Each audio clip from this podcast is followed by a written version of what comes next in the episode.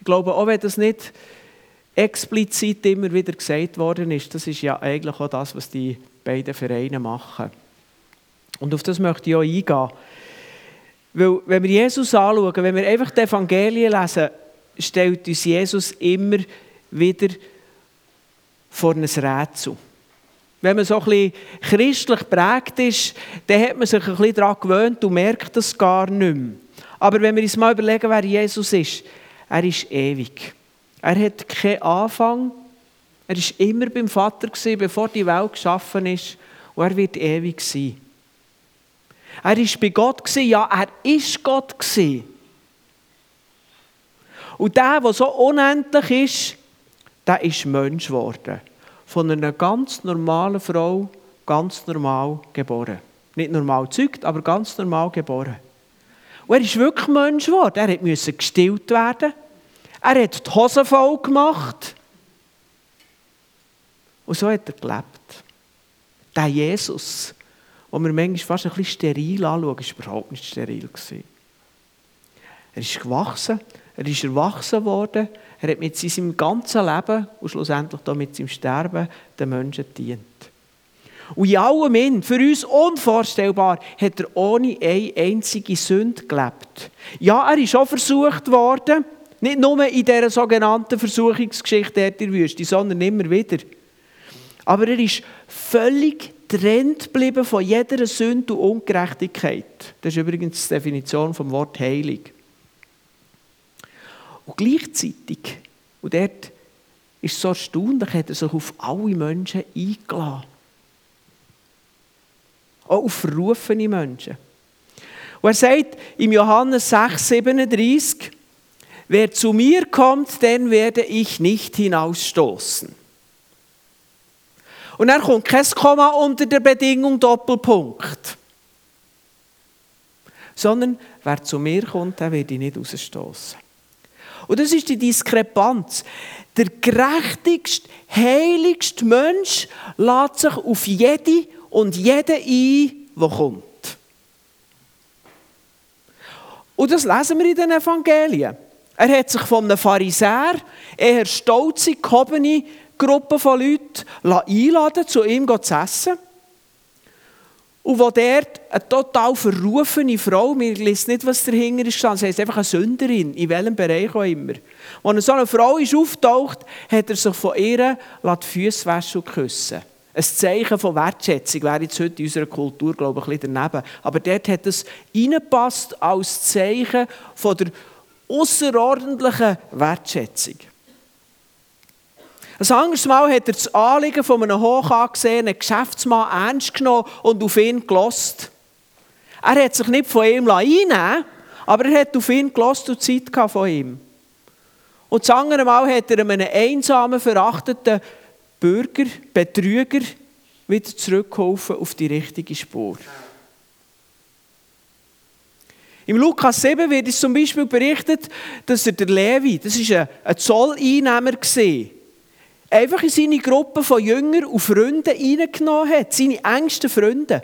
Die Zolleinnehmer waren verhasst und verachtet, weil sie als Juden mit den römischen Besatzern zusammengearbeitet haben. Und zudem haben sie meistens noch ein mehr Zoll gehäuscht, für ihr persönliches Budget auf betrügerische Art aufzubessern. Darum hat man sie gehasst. Jesus hat ihn gerufen, der Levi. Und der Levi war begeistert, hat alles stehen liegen, ist gekommen. Und dann hat der Levi seine alten Freunde aus seinem alten Leben und seine neuen Freunde, die er mit Jesus gewonnen hat, eingeladen zu einem Festessen bei sich daheim. Und dann haben sich die religiösen Juden geärgert. Warum lädt sich Jesus mit sättigem Gesindel ein? Und Jesus hat eine klare Antwort gehabt. Nicht die Gesunden brauchen den Arzt, sondern die Kranken. Ich bin nicht gekommen, Gerechte zu rufen, sondern Sünder zur Umkehr. Die Pharisäer sind entwaffnet Was sollst du darauf sagen? Das ist die richtige Antwort im richtigen Moment. Und wie krass ist die Diskrepanz? Jesus vollkommen gerecht, sündlos, und zwar in Gedanken, Wort und Tat. Es hat ihn nicht nur niemand verwünscht. Genau er lädt sich auf die verrufenen, verachteten, sündigen Menschen ein. Und die Pharisäer auf der anderen Seite, die ziehen sich selbstgerecht zurück und verachten Sünder. Ja, natürlich, man muss den Pharisäer zu gut halten. Sie haben sich total angestrengt. Es war nicht easy peasy, ein Pharisäer zu sein. Sie haben geschaut, möglichst ein korrektes Leben zu leben. Aber wir wissen, kein Mensch ist gerecht. Jeder hat seine Schwächen, seine Fehler, jeder ist sündig vor Gott. Und wer sie sehen, dass sie Jesus für seine Nähe zu den Verachteten sogar verurteilen, sie, die selber eben auch Fehler haben. Und ich möchte, dass wir einmal die Diskrepanz auf uns wirken Wie oft verachten wir die, die anders leben als, als wir? Die, die in unserer sozialen Hackordnung zwei, drei Stufen unter uns sind, das ist egal, wie das aussieht. Wir haben alle unser ähm, persönliches Schema, wie wir Leute einteilen. Und vielleicht wir sind so brave Christen, tun wir sie nicht aktiv verachten, aber wir lassen sie einfach links liegen. Kann man ja in dieser hektischen Zeit gut, man hat einfach keine Zeit. Für alles, was einem nicht passt, hat man keine Zeit. Das ist eine saubere Ausrede, die ist akzeptiert und nachher ist man fein raus. Und Jesus hat es total anders gemacht. Und das fordert uns raus. Wir nennen uns Christen. Christen war eigentlich ein Schimpfwort für die ersten Christen, für ihnen zu sagen, hey, ihr seid ja alles kleine Christussen. Und genau um das geht es. Wir sollen Jesus ähnlich sein. Indem wir ein heiliges Leben leben und indem wir uns auf die verrufenen Leute einladen. Und ich möchte diesen Satz euch mitgeben. Christsein bezeichnet keine Religionszugehörigkeit, sondern ist Zugehörigkeit zu Christus, zu seinem Lieb. Ich bezeichne mich nicht als religiöser Mensch. Aber ich bezeichne mich als Mensch, der Christus kennt. Und ich habe den Wunsch, auch wenn es mir viel zu oft nicht gelingt, ihm ähnlich zu sein. In meinem heiligen Leben, aber auch in der Art und Weise, wie ich mit Menschen umgehe. Und darum möchte ich durch vier Punkte durchgehen, nur mal ganz kurz, wie wir können, was wir von Jesus lernen können. Der erste Punkt, Jesus lädt sich auf alle Menschen ein. Das ist das, was ich am Anfang erklärt habe. Darum möchte ich dich einfach fragen, hast du Zeit für die Menschen um dich herum? Bist du offen, dass dich Gott einmal noch zu jemand anderem rufen kann, als du es jetzt schon machst? Ich weiss, viele von euch die setzen sich ein für andere Menschen. Auch schon noch im Alltag in eurer Familie, an der Arbeit. Ganz viel läuft dort. Und ich will das nicht verachten. Ich will nicht sagen, wir machen nichts. Aber sind wir bereit, uns auch mal zu rufen? Wir haben bei der Aktion Weihnachtspäckchen mitgemacht. Das ist auch eine gute Sache. Ich habe mich darüber gefreut, dass wir wirklich die, die, die Ladung Päckchen machen können. Aber hast du auch schon mal überlegt, vielleicht nächstes Jahr mitzugehen, wenn Päckchen verteilt werden? Einmal in die kaputten Häuser zu gehen, die kaum Kälte aushalten. In Ländern, wo es im Winter meistens kälter wird als hier. Das kann man. AVC nimmt die Leute mit. Was auch immer. Das ist mein erster Punkt. Jesus lädt sich auf Leute ein. Das Zweite, das ist wie die andere Seite der Medaille. Er macht keine Kompromisse sich auf Menschen in Sünde einlassen oder Menschen mit einem verrufenen Leben, ob sie jetzt das als Täter oder als Opfer leben, wie wir vorher gesagt haben, das ist extrem schwierig und manchmal wird es total verkehrt eingestuft. Jesus hat sich auf die Leute eingeladen, aber er hat nie ihr Leben richtig gehalten. Er hat das immer unterschieden. Und das ist das, was uns manchmal so schwer fällt. Wenn jemand sein Leben falsch lebt aus unserer Sicht, dann tun wir häufig auch den Menschen ablehnen. Und umgekehrt, wenn wir den Menschen annehmen, dann tolerieren wir auch seine Fehler. Und Jesus tut das auseinanderhalten. In Johannes 8 bringen die Pharisäer eine Frau, die sie beim Ehebruch ertappt haben. In dieser Geschichte läutet es mir immer ganz in den Ohren, weil ich denke, warum haben sie nur eine Frau gebracht? Also wenn sie sie nicht ertappt haben, dann hat man ja wahrscheinlich auch noch einen Täter gehabt. Das ist jetzt nicht das Thema, aber das muss ich einfach jedes Mal sagen, weil es mich aufregt. Und Jesus sagt dort die ganz bekannten Worte, wo sie, wo sie, wo, wo die Pharisäer wollen, dass Jesus die Frau verurteilt und sagt, wer von euch ohne Sünde ist, der soll den ersten Stein auf sie werfen. Das sind die ganz bekannten Worte. Und wir wissen, alle sind innerlich überführt und sind davon gelaufen. Aber Jesus hat noch weiter geredet. Es sind noch ein bisschen weniger bekannte Worte. Das sind die Bekannten, dann kommen die weniger Bekannten.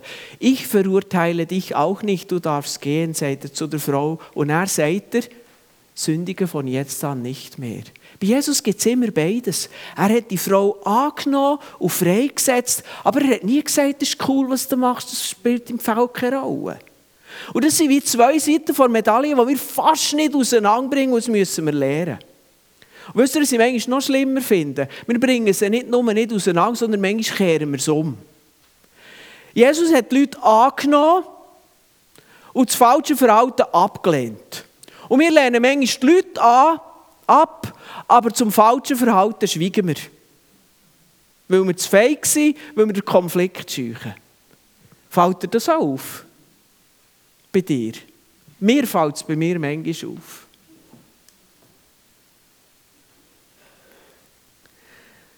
Und ich möchte, dass wir das ändern.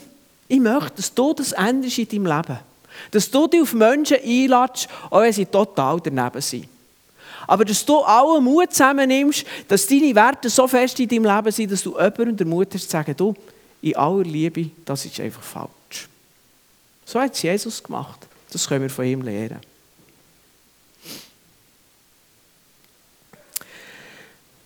Der dritte Punkt. Wenn wir Geschichten von Jesus studieren, könnte man, wenn wir es ein bisschen oberflächlich studieren, könnte man meinen, ja, er hat einfach die Verachteten angenommen und die Angesehen hat er abgewiesen. Er war so eine Art Revoluzzer in dieser Zeit, so ein Gesellschaftskritiker und so weiter. Aber das ist nicht der Punkt. Jesus hat die angenommen, die sich heilen annehmen. Er hat denen geholfen, die sich heilen helfen. Er hat auch den Pharisäern geholfen, wenn sie zu ihm kamen, Nikodemus in der Nacht. Er hat den Bildeten geholfen und dient, den Reichen. Auf der anderen Seite hat er nicht jedem verrufenen Menschen geholfen. Es sind viele Leute die davon gelaufen, die haben in ihrem Sumpf bleiben und er hat ihnen nicht helfen Jesus hilft dem, der sich lässt, helfen Und ich möchte, dass wir das lernen. Es entlastet doch ein bisschen. Als Christ bist du nicht dafür verantwortlich, dass es den anderen Menschen gut geht.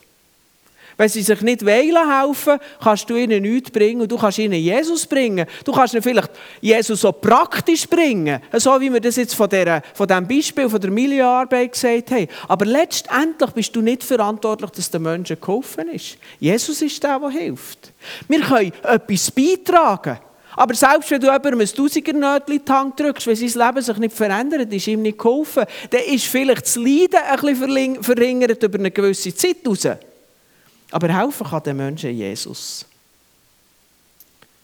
Die Heilsarmee hat vor 150 Jahren das einfache Motto geprägt und gelebt. Suppe, Seife, Seelenheil. Und das finde ich einfach genial. Auch schon weil es so gut tönt. Dreimal ein Essen, es ist einfach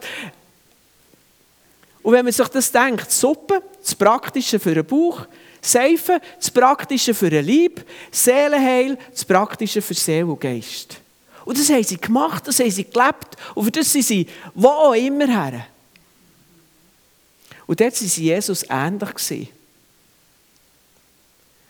Jesus hilft dem, der sich helfen lässt. Und so hat er es damals getan, so wird er es heute tun. Und das führt mich eigentlich zum letzten Punkt. Jesus ist in uns und Jesus dient durch uns. Jesus macht es ganz klar, oder die Bibel macht es ganz klar. Christen sind eigentlich heute der Lieb von Jesus. Jesus ist nicht mehr liebhaftig da. Und gleich ist er liebhaftig da, weil wir sie lieb sind. Wenn Jesus heute ins Milieu geht, dann schickt er eben euch. Und wo schickt er dich und mich her, dass wir hergehen? Weil Jesus heute da ist. Durch uns, in uns. Er ist das Haupt und wir sind Teile vom Lieb.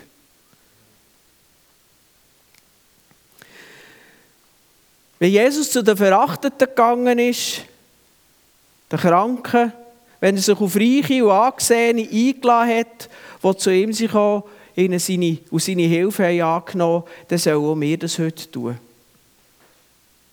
Man wird nicht Christ, weil man das tut. Das ist falsch. Wenn man aber Christ ist, dann tut man das. Und ich möchte es noch bisschen prägnanter sagen. Und wenn einem das einfach egal ist, dann fragen wir, ob wir verstanden haben, was Christsein ist. Ich will niemandem zu nachtreten und sagen, ich spreche dir das Christsein ab und dir nicht und du bist ein Christ und du nicht und du bist ein guter Christ und du nicht. Aber ich möchte, dass wir uns das sagen Christ werden, das kann nur Jesus uns dazu das schenken. Aber Christ sein, dort sind wir herausgefordert, mit ihm etwas aus unserem Leben zu machen, wo dem nachkommt, dass er der Arzt für die Kranken ist. Nicht jeder von uns macht vielleicht Milieuarbeit. Aber du sollst hören dorthin, wo Gott dir ruft. Und ich möchte, dass wir die Sachen neu anfangen umzusetzen. Nicht, dass wir jetzt äh, ganz Sturm rumrennen und dann gleich nichts rauskommt, aber dass wir einfach sagen, Gott, hier bin ich. Du darfst mich so herausfordern, wie du willst. Und dass du dich auch darauf einlässt, wenn Gott von dir anfängt, Sachen fordern, wird er wahrscheinlich Sachen fordern, die dich überfordern. Das ist mal das Evangelium, was er von diesen zwölf Jüngern alles verlangt hat. Aber er wird mit dir kommen, wird dir Kraft geben, dann wird es gelingen. Und ich hoffe, das Leben von Jesus und der Dienst, auch gerade, was uns heute vorgestellt worden ist, lässt uns ernsthaft unser Leben anschauen dass wir auch bereit sind, Korrekturen anzubringen. Nicht die Gesunden brauchen den Arzt, sondern die Kranken. Ich bin nicht gekommen oder ich habe euch nicht gesandt, Gerechte zu rufen, sondern Sünder zur Umkehr. Amen. Ja,